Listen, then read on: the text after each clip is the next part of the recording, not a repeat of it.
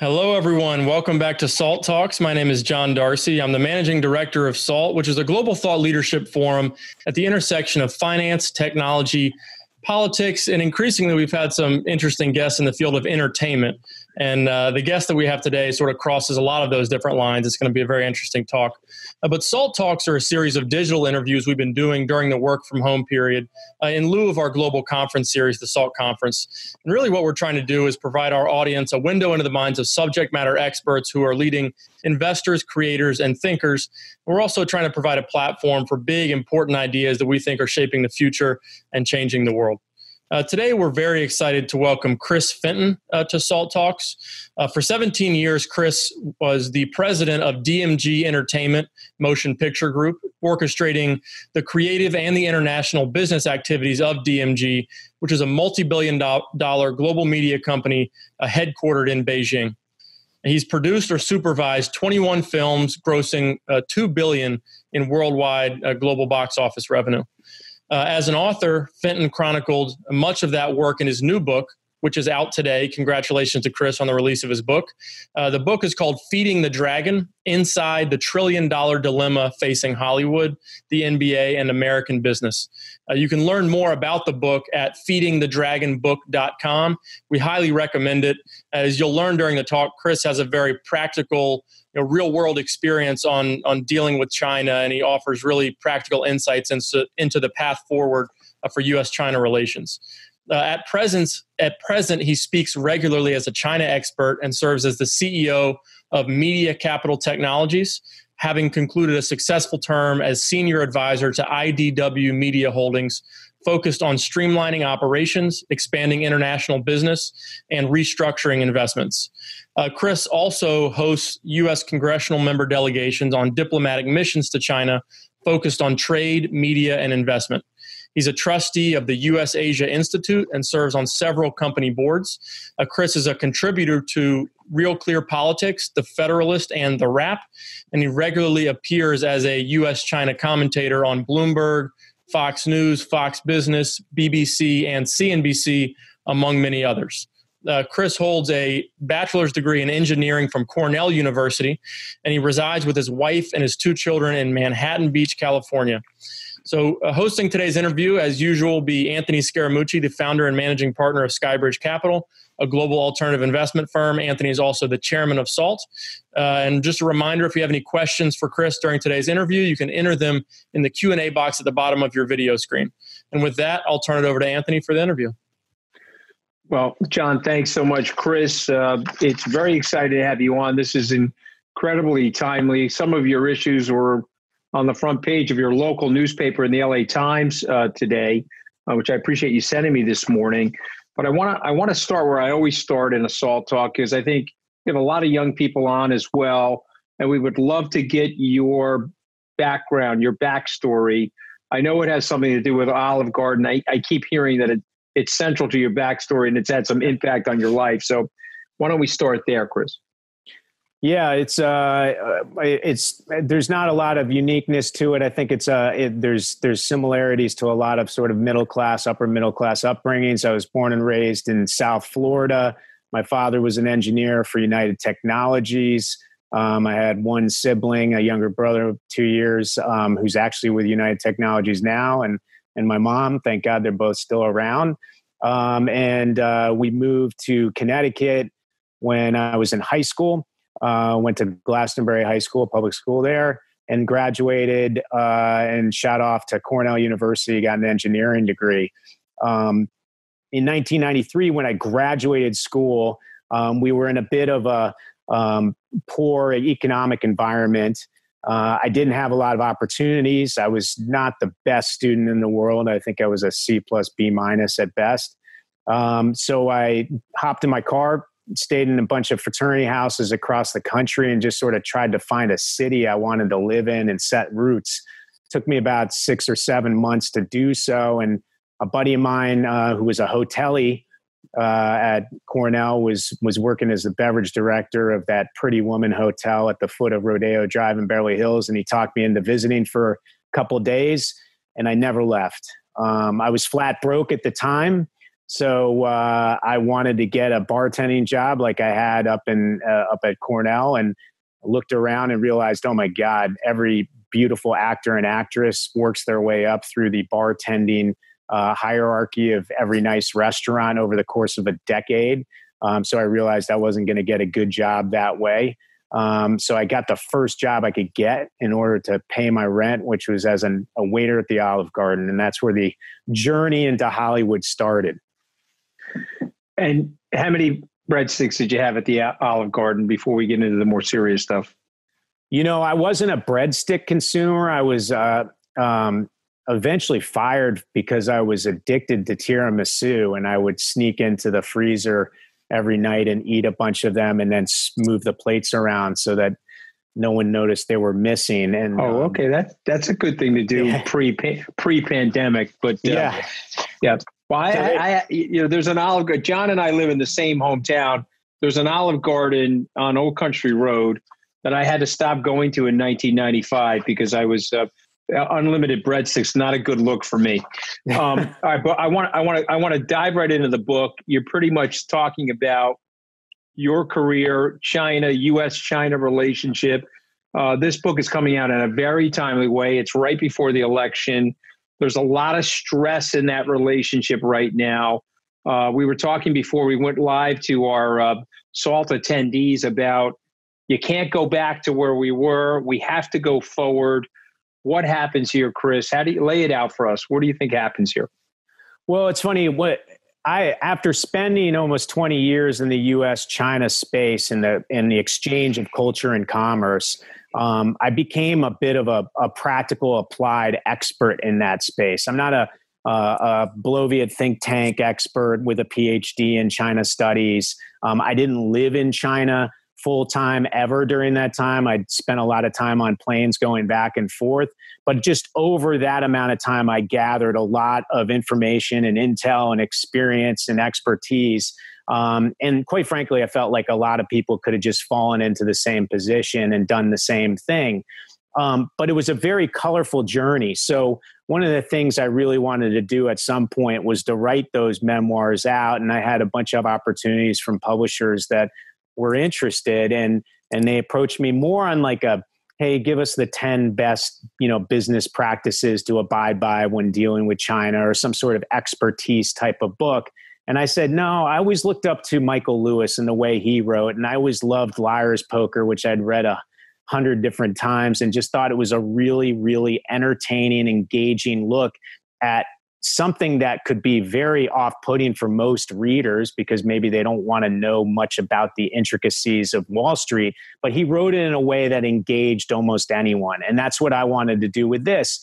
And part of that was to engage readers in 15 years of what we had been doing under this mission of rampant globalism and how that rampant globalism was great for capitalism, but on top of it, it was great for Americans. And to open the market of China any way possible, any way you could, was in the best interest of everybody. So we always were stuck in the fog of war during those colorful years of trying anything we could, obviously within the rules of law, in order to open that market more and more. And we succeeded more and more. But what happened as I started thinking about the proposal for the book was all of that colorful journey was going to add up into hey, and we got to continue doing this. This is great for us. But then something happened when I got back from the last congressional delegation trip I had in September. Um, took three members of Congress over there. We met with Carrie Lam and the protesters. Um, President Trump was in the middle of a lot of tweeting and and and really heavy-handed rhetoric towards the Chinese during that time. We went up to Beijing, we met all with the officials up there, and we got back. And a month later, the Daryl Morey tweet, the Houston Rockets GM, who I didn't even know who he was. I just knew Houston Rockets, biggest brand in NBA when it comes to China because of Yao Ming. I knew the moment that tweet came out and I saw it, I was like, that's going to be a terrible situation for the NBA. And I was right. But what I didn't see and I didn't even think of was how the American public was going to perceive that situation as something that woke them up to the pandering that our capitalistic endeavors were doing in regards to getting access to that market. And that was the moment that made me go, I'm going to tell this journey. I'm going to explain how we all got here to this date but I'm also going to put out there that we need to change things. This turned out not to be the best experiment out there. It hasn't worked out the way we wanted it to, and we need to come together as a country to address it. Chris, there's a, a part of your book where you talk about something called Fenton's Five Forces of Diplomacy. You talk about all the different areas where countries can find common ground and uh, you know, and build some level of consensus. But obviously, in the United States and China, we have very different political systems and and a lot of different value systems. But you talk in the book a lot about how the exchange of culture and commerce is so important if we're going to find some common ground and avoid a sort of cold war between the, the two world superpowers. Can you talk a little bit more about those five forces and why you think, on a practical level, that exchange of culture and commerce is so important? Yeah, well, I, I, a lot of times in regards to dealing with North American companies in China during my tenure of doing this, I found that the more in the weeds you got with China, the harder it was to get something done. So, um, China's a lot like an onion, and if you keep peeling away, there's just more and more peels. And on top of it, with the depth of my experience in China, there was only so much I was going to learn before I got over my skis and explaining things um, about that country.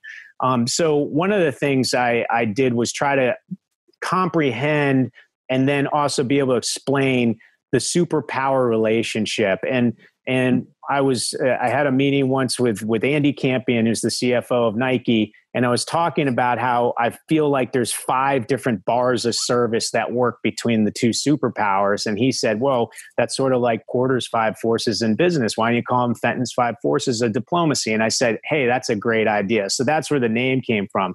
So let's talk about what the five forces are assume that the Ch- China and the US are cell phone and cell tower. To have a perfect communication between the two of them, you want five bars of service. Those five bars of service, in my view, are national security interests, politics, human rights, commerce, and culture. Unfortunately, we, we have learned that in politics, they're not coming any closer to the way we run a democracy.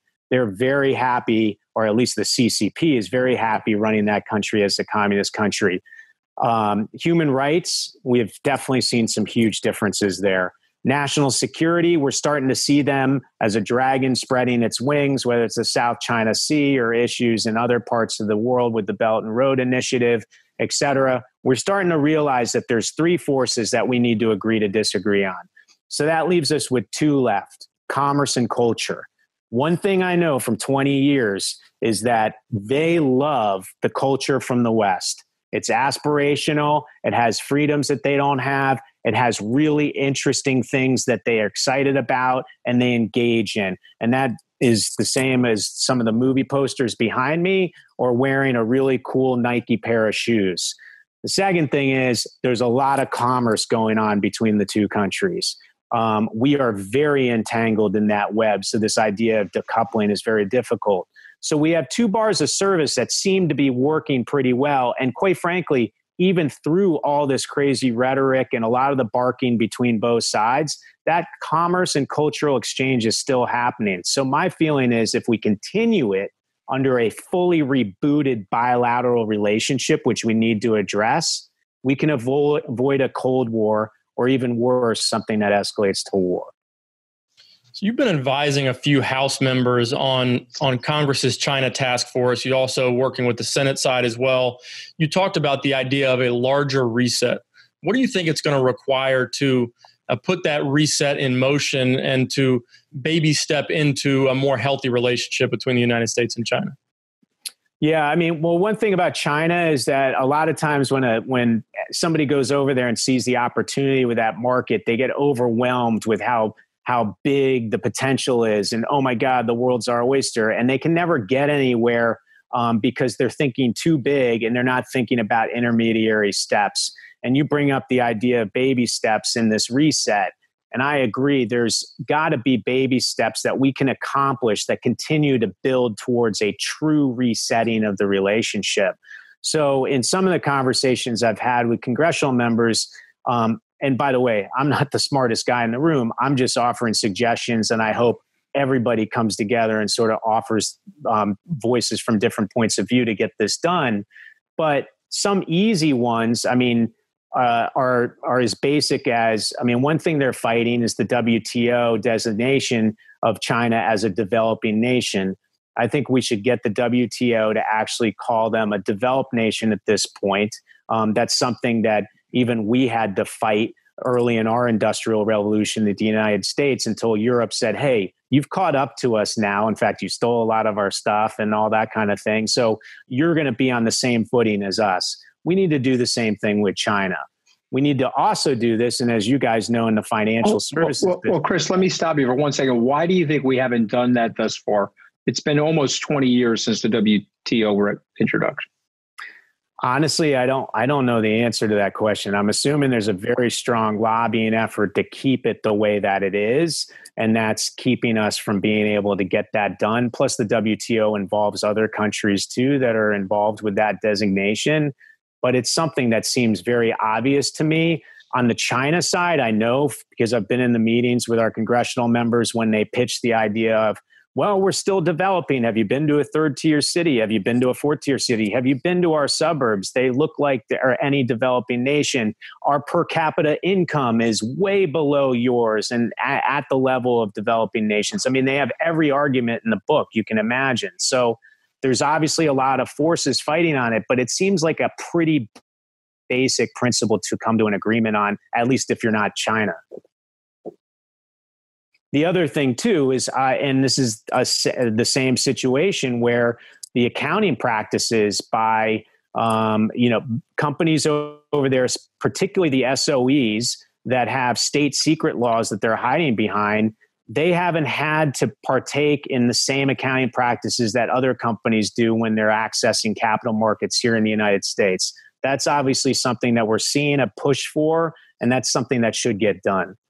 What do you what do you think of the new national security law that was invoked in Hong Kong, and what, what kind of problems do you think that presents for China with the West? Well, the biggest, I mean, one problem when you work with China for a long time is you start to understand their point of view a little more. Um, when I was there with three members of Congress, you know, it was obvious that you started to absorb the idea that Hong Kong was always China's. So China did have a deal to take it back with the Brits. Um, and I think the, the belief was is that over 50 years, China would become more like the West so that when they did take over Hong Kong, Hong Kong would be the same as that it always had been. Um, unfortunately, we have learned that China doesn't seem to be coming more to the West. And on top of it, that 50 year agreement ended after 23 years, just a couple months ago. Um, the national security uh, law is obviously something that's really um, it's happened sort of as we were looking the other way and it's creating a lot of issues i mean in one particular instance and it falls in line with um, some of the issues that i have with hollywood's business in, in china is cross-border censorship so you have cross-border censorship of movies where a movie company, a movie studio is told to change certain things in a movie, not just for the China market, but for the world to see. And we're seeing the same thing through the national security law, where the voice of anybody outside of the border of Hong Kong or China could be punishable under this new form of law um, because China is calling the jurisdiction of the world uh, partly uh, under their domain. So, Chris, I want to go back to the Hollywood piece. So, that's sort of the crux of your experience in China is bringing large Hollywood productions to the Chinese market. And, and uh, obviously, it's a great cash flow stream for a lot of these studios, but it involves a lot of cross border censorship. As you mentioned, there's a couple of examples, case studies that we've spoken about in the past. One of them is Looper, Another one is Iron Man 3. Could you talk through those case studies and explain to our audience exactly the process that takes place with these studios in bringing movies to the Chinese market? This was the subject of the article in the LA Times this morning. about whether Hollywood is kowtowing to the Chinese excessively. And uh, you know, just explain the challenges of, of that from a business perspective. And then obviously you talked about the, uh, the general public's reaction to the NBA's decision to sort of go soft on, on the China thing. Could you just talk us through that process? Yeah, for sure. Well, one thing in regards to the baby step approach of changing things so that we add up add up to changing a lot of things um, in the microcosm of Hollywood. There's a lot of simple changes that I think we should push for too. For instance, we only get 25 cents of every dollar that a movie makes in that market, whereas the global average is between 45 and 50 percent. So we need to change that. On top of it, they have severe re- uh, regulations over how many of our movies or international movies get into that market. So that's another issue that we need to address, which is this quota situation that most other markets don't have. Um, moving into the censorship world, uh, one of the one of the things that I'm okay with, and because Hollywood has been okay with it with other countries like Japan, Korea, Middle East, etc., is that there is a censorship of the content within the borders of China. So they might see something that they feel is offensive, or maybe there's drug use, or maybe there's uh, criminal activity on the on in the movie scene that they want to remove from the film. And we comply by doing that the same way we would do if we were showing something in the UAE or in Korea based on sort of what are the standards for their censorship practices. Where I have a big issue is in what I call cross border censorship. And that's when, um, as Senator Ted Cruz said in regards to this latest Tom Cruise movie, um, the flight jacket that Tom Cruise wears had the Taiwanese flag on it. Obviously, the CCP and China don't recognize Taiwan as a separate country, nor having their own flag. So they asked to have it removed from the movie. But they didn't ask to have it just removed from the movie that's shown in their territory. They asked for it to be sh- removed from the content that's shown around the world. And for me, that's a big problem that we need to address. Um, one issue that's super offensive about it is the fact that you could argue that the biggest goal of the CCP is to keep 1.4 billion people just happy enough that they don't revolt so that there's another Tiananmen Square incident. And you could argue if they see certain things like the Taiwanese flag, which might you know infer independence from the PRC at one point or whatever and that might instill discontent towards the government that the government wants to have that off of the flight jacket in their territory to keep the populace happy um, the issue is for me that's super offensive is they have a firewall in China. So if that flight jacket with the flag on it is shown in Peoria, Illinois, they have a way of keeping the majority of their population from seeing that flag. Um, yet they still want us to remove the flag, not because they care about their own populace, but they want the rest of the world not to recognize Taiwan as a separate country or they will censor LeBron James or Daryl Morey outside of their country, even though they could firewall them inside because they don't want anybody on the outside of their country talking about Hong Kong protesters and their fight for freedom and the support for that. That's a big issue. And we saw that when we did certain things like Looper. Looper, we actually took a movie that was supposed to take place in the future. It was a movie that starred Joseph Gordon Levitt and and um, Bruce Willis and Emily Blunt. Bruce Willis played Joseph Gordon-Levitt 40 years in the future. In the future, in that movie, it was supposed to take place in France.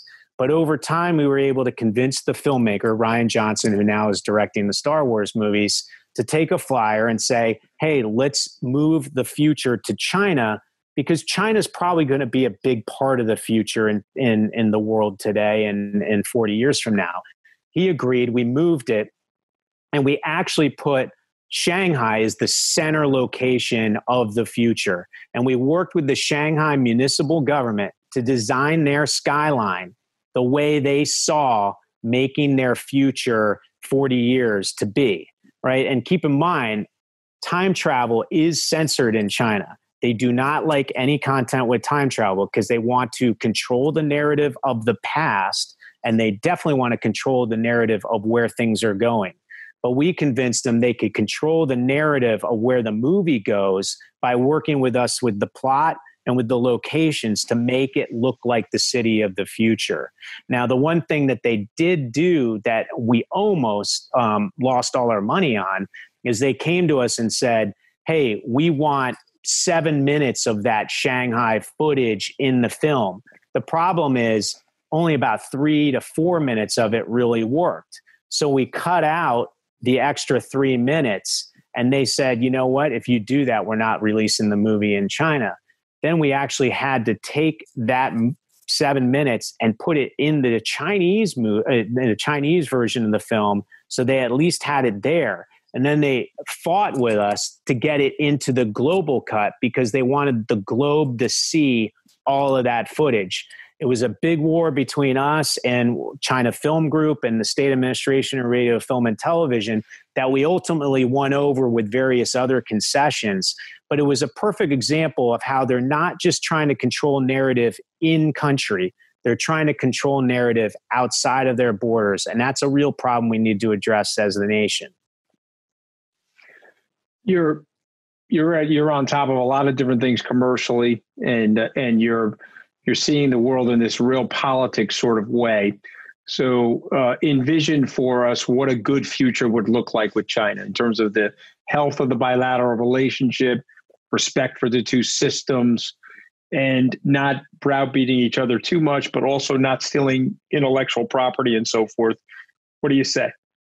Um, it's a great question. So, so the book, um, it, partially because it tells a colorful journey, it brings in a lot of characters like myself, and you realize we weren't evil doers or greedy capitalists. We were actually on this mission under the guise of, you know, globalism is good for everyone right? And you learn that and you see the collaborative effect between the two countries working together in various different case studies that I walk through in the book in an entertaining kind of way. And you see the camaraderie that's built between the two superpowers, how it's covered in the press, and how it's seen by the leadership. So we know that it is to our benefit if we can do something like this, right, in the future, not just decouple fully. But what we need to do, obviously, in order to feel good about that type of cultural and commercial exchange moving forward is we need to address a bunch of things that have come to light recently. I mean, for instance, repatriating manufacturing, particularly in the the areas of national security interests, we have to do. We either have to bring them back here or we need to bring it to Western allies. Number two is we're realizing, and, and Chamath was on um, I guess a month ago with you guys talking about this theory of the fourth turning, which is something that that I find an interesting theory also.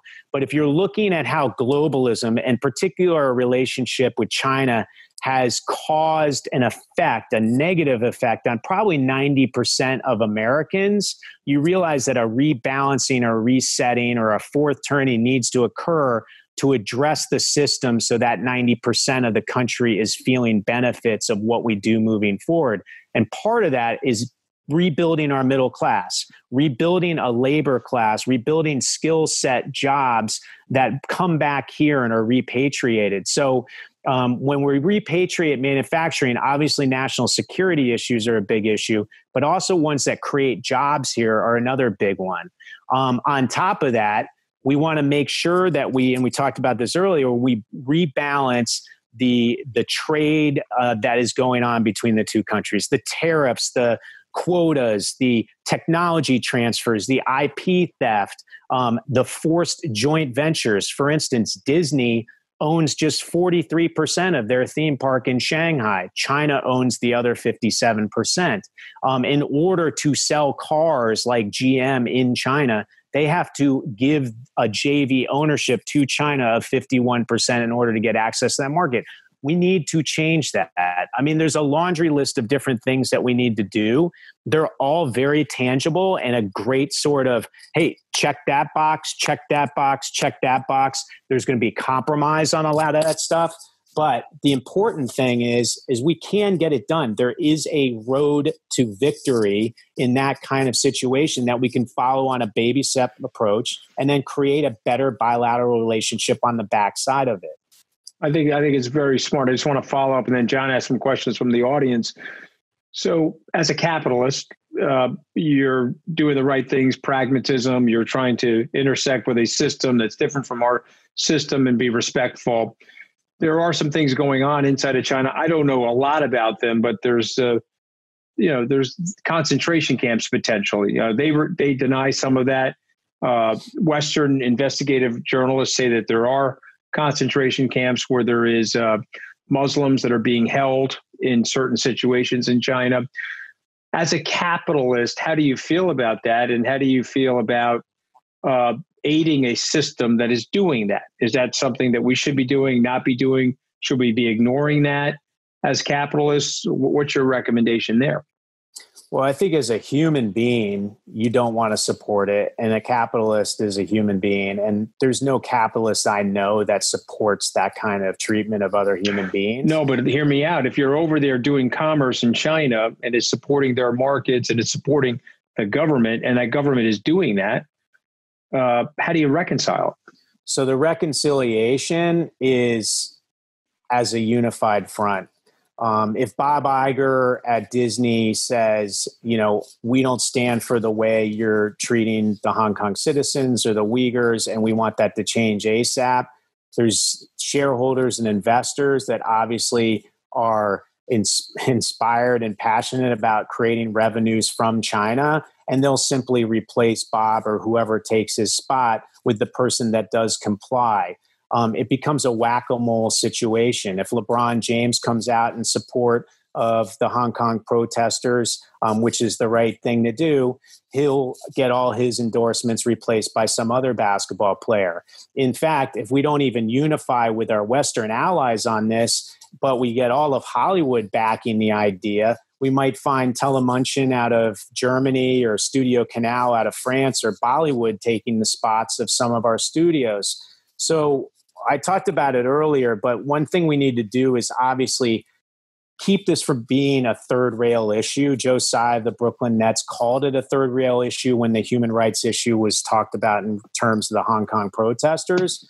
We need to air it out. I mean, this is not a, the amount of compliments I've gotten about how I'm being a squeaky wheel here from friends in Hollywood is really flattering. It's amazing. It's nice but the fact that they end every email with, I can't say this stuff publicly, but I'm glad you are, that's the problem. Like, we need to talk about this stuff. We shouldn't be ashamed of it. I mean, we were under this mission of globalism is great and look the other way with certain things, but now we're woke to it or whatever the word is we want to use. So let's talk about it and let's create rules for the road. What are we okay with and what aren't we okay with? and everybody has to abide by it. I mean, the accounting practices thing, which is not even a human rights issue. Well, if Goldman Sachs comes out and says, we're going to stand for the way it should be, well, JP Morgan comes in and takes that business, right? But if everybody's on the same playing field, suddenly we have a way to address this stuff and we might actually be able to create change. It, it, it, makes sense. It's just a big. It's a big issue for people. We're we're all trying to reconcile. Listen, I'm pro the diplomatic bilateral strengthening of that relationship. We we can't live in each other's systems and we can't police people internally any more than other countries can police us internally. So, but it's hard. It's a very hard issue for a lot of people. Well, well I'll tell you, Chris I was writes in the book. As Chris writes in the book, there was one person who called him out on some of the obsequiousness and, and sycophancy that he practiced uh, toward the Chinese, and that was his wife. So it's a lesson all of us always listen to your wife. Yeah, I'm I'm I'm ready for the the mooch and the misses to come back. That was one of my favorite podcasts when working out. Well, yeah, we're going to bring it back after Labor Day, actually, but um, we we put it on hold because of everything that's going on. But uh, yeah, no, she she takes a cheese grater to the side of my head for about forty five minutes. And Fenton, let me tell you something, it's a lot cheaper than therapy. Okay, so trust me, yeah, that, that that is definitely coming back. But by the way, you're you're hundred percent right. Like it is like rainbows and unicorns to think this is easy. Okay, but what we definitely need to do is at least start talking about it. Like it's it, there's so much ostrich in the sand going on right now, and we all know it's there. It's that elephant in the room.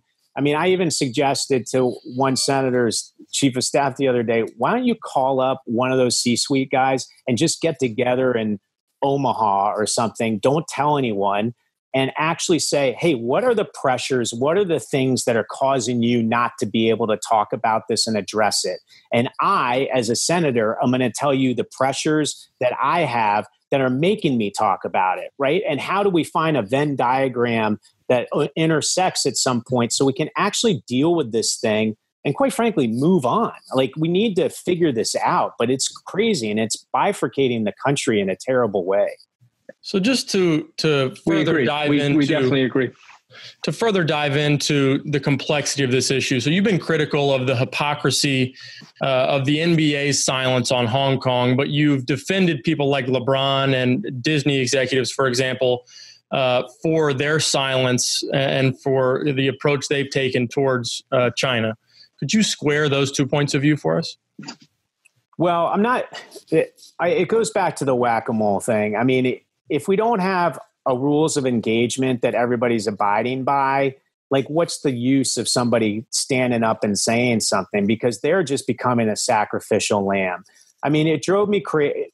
I got called onto a lot of shows right after the Daryl Morey tweet, and in fact, it was a Bloomberg um, interview that I did where they asked me about LeBron and they asked about Senator Marco Rubio, who was telling him, "You got to say something," blah blah blah. Right? I, what's crazy is that the personal sacrifice that LeBron makes by saying something that we all want him to say is huge. Whereas a senator telling him to do it, there's nothing that really affects that senator personally. There's no sacrifice, right? It's just a good soapbox sort of stance to take. And it's something we all want to say, but we can't, right? What we need to do is set up a situation where everybody's following the same. If we're cool with what's going on with the Uyghurs and the Hong Kong takeover and all that stuff, then no one should have to talk about it publicly because we're saying, hey, we're good with that as a nation. So, LeBron, we're not going to put you on the spot about it. But if we're not good with it as a nation, then we got to say what we are good with as a nation. And if somebody does speak up about it, we got to back them. And Disney is the same. Disney has a really difficult situation with Mulan. That's a that's a movie which by the way is not coming out uh, when it's supposed to, which I think is a blessing in disguise because I don't think United States citizens are going to be super excited about watching a two hour tentpole movie with a lot of Chinese faces, Chinese locations, and Chinese mythology right now. Um, but on top of it, Disney has a problem where the two biggest stars of that movie have spoken up on behalf of the CCP supporting them and the takeover of Hong Kong against the Hong Kong people. So, in a perfect world, Disney would come up and say, We don't agree with that. We support the rights of the Hong Kong people and the fact that they have another 27 years before the turnover and blah, blah, blah, blah, blah. But Disney can't do that. They have so much money at stake in that market. And if they do it, you know what? Universal's theme park that opens up in Beijing will just take all the business away from Disney's theme park in Shanghai. And it just becomes a sacrificial lamb whack a mole situation. So we just need to be unified on it. Chris, we're going to leave it there. I know you have a lot of media hits today on the release day of your book. So, congratulations again. Hold the book up for our audience so they can they can go find it. It's feedingthedragonbook.com. You can find out more about the book. Chris talks about his career in Hollywood, a lot of the issues that we spoke about, and he, he writes about them at much more length. So go check out his book. Uh, it'll be worth your time. Chris, it's a fascinating discussion. I hope that we can get you back before the election, if that's okay, because I'd love to interview you as we're, we're heading into middle October. I would love to be on. I'm completely honored and humbled to be on this to begin with. I mean, your guests are unbelievable. The stuff that I've learned from listening to them has been incredible. So thank you for having me on. Um, and uh, we feel the same way about you. Your your pragmatism and realism in dealing with this issue is something that we're going to need. Uh, no matter which direction we go from a political perspective. So, thank you, Chris. Greatly appreciate you being on. Thank you, guys. Take care and be be well. Okay. Thank you.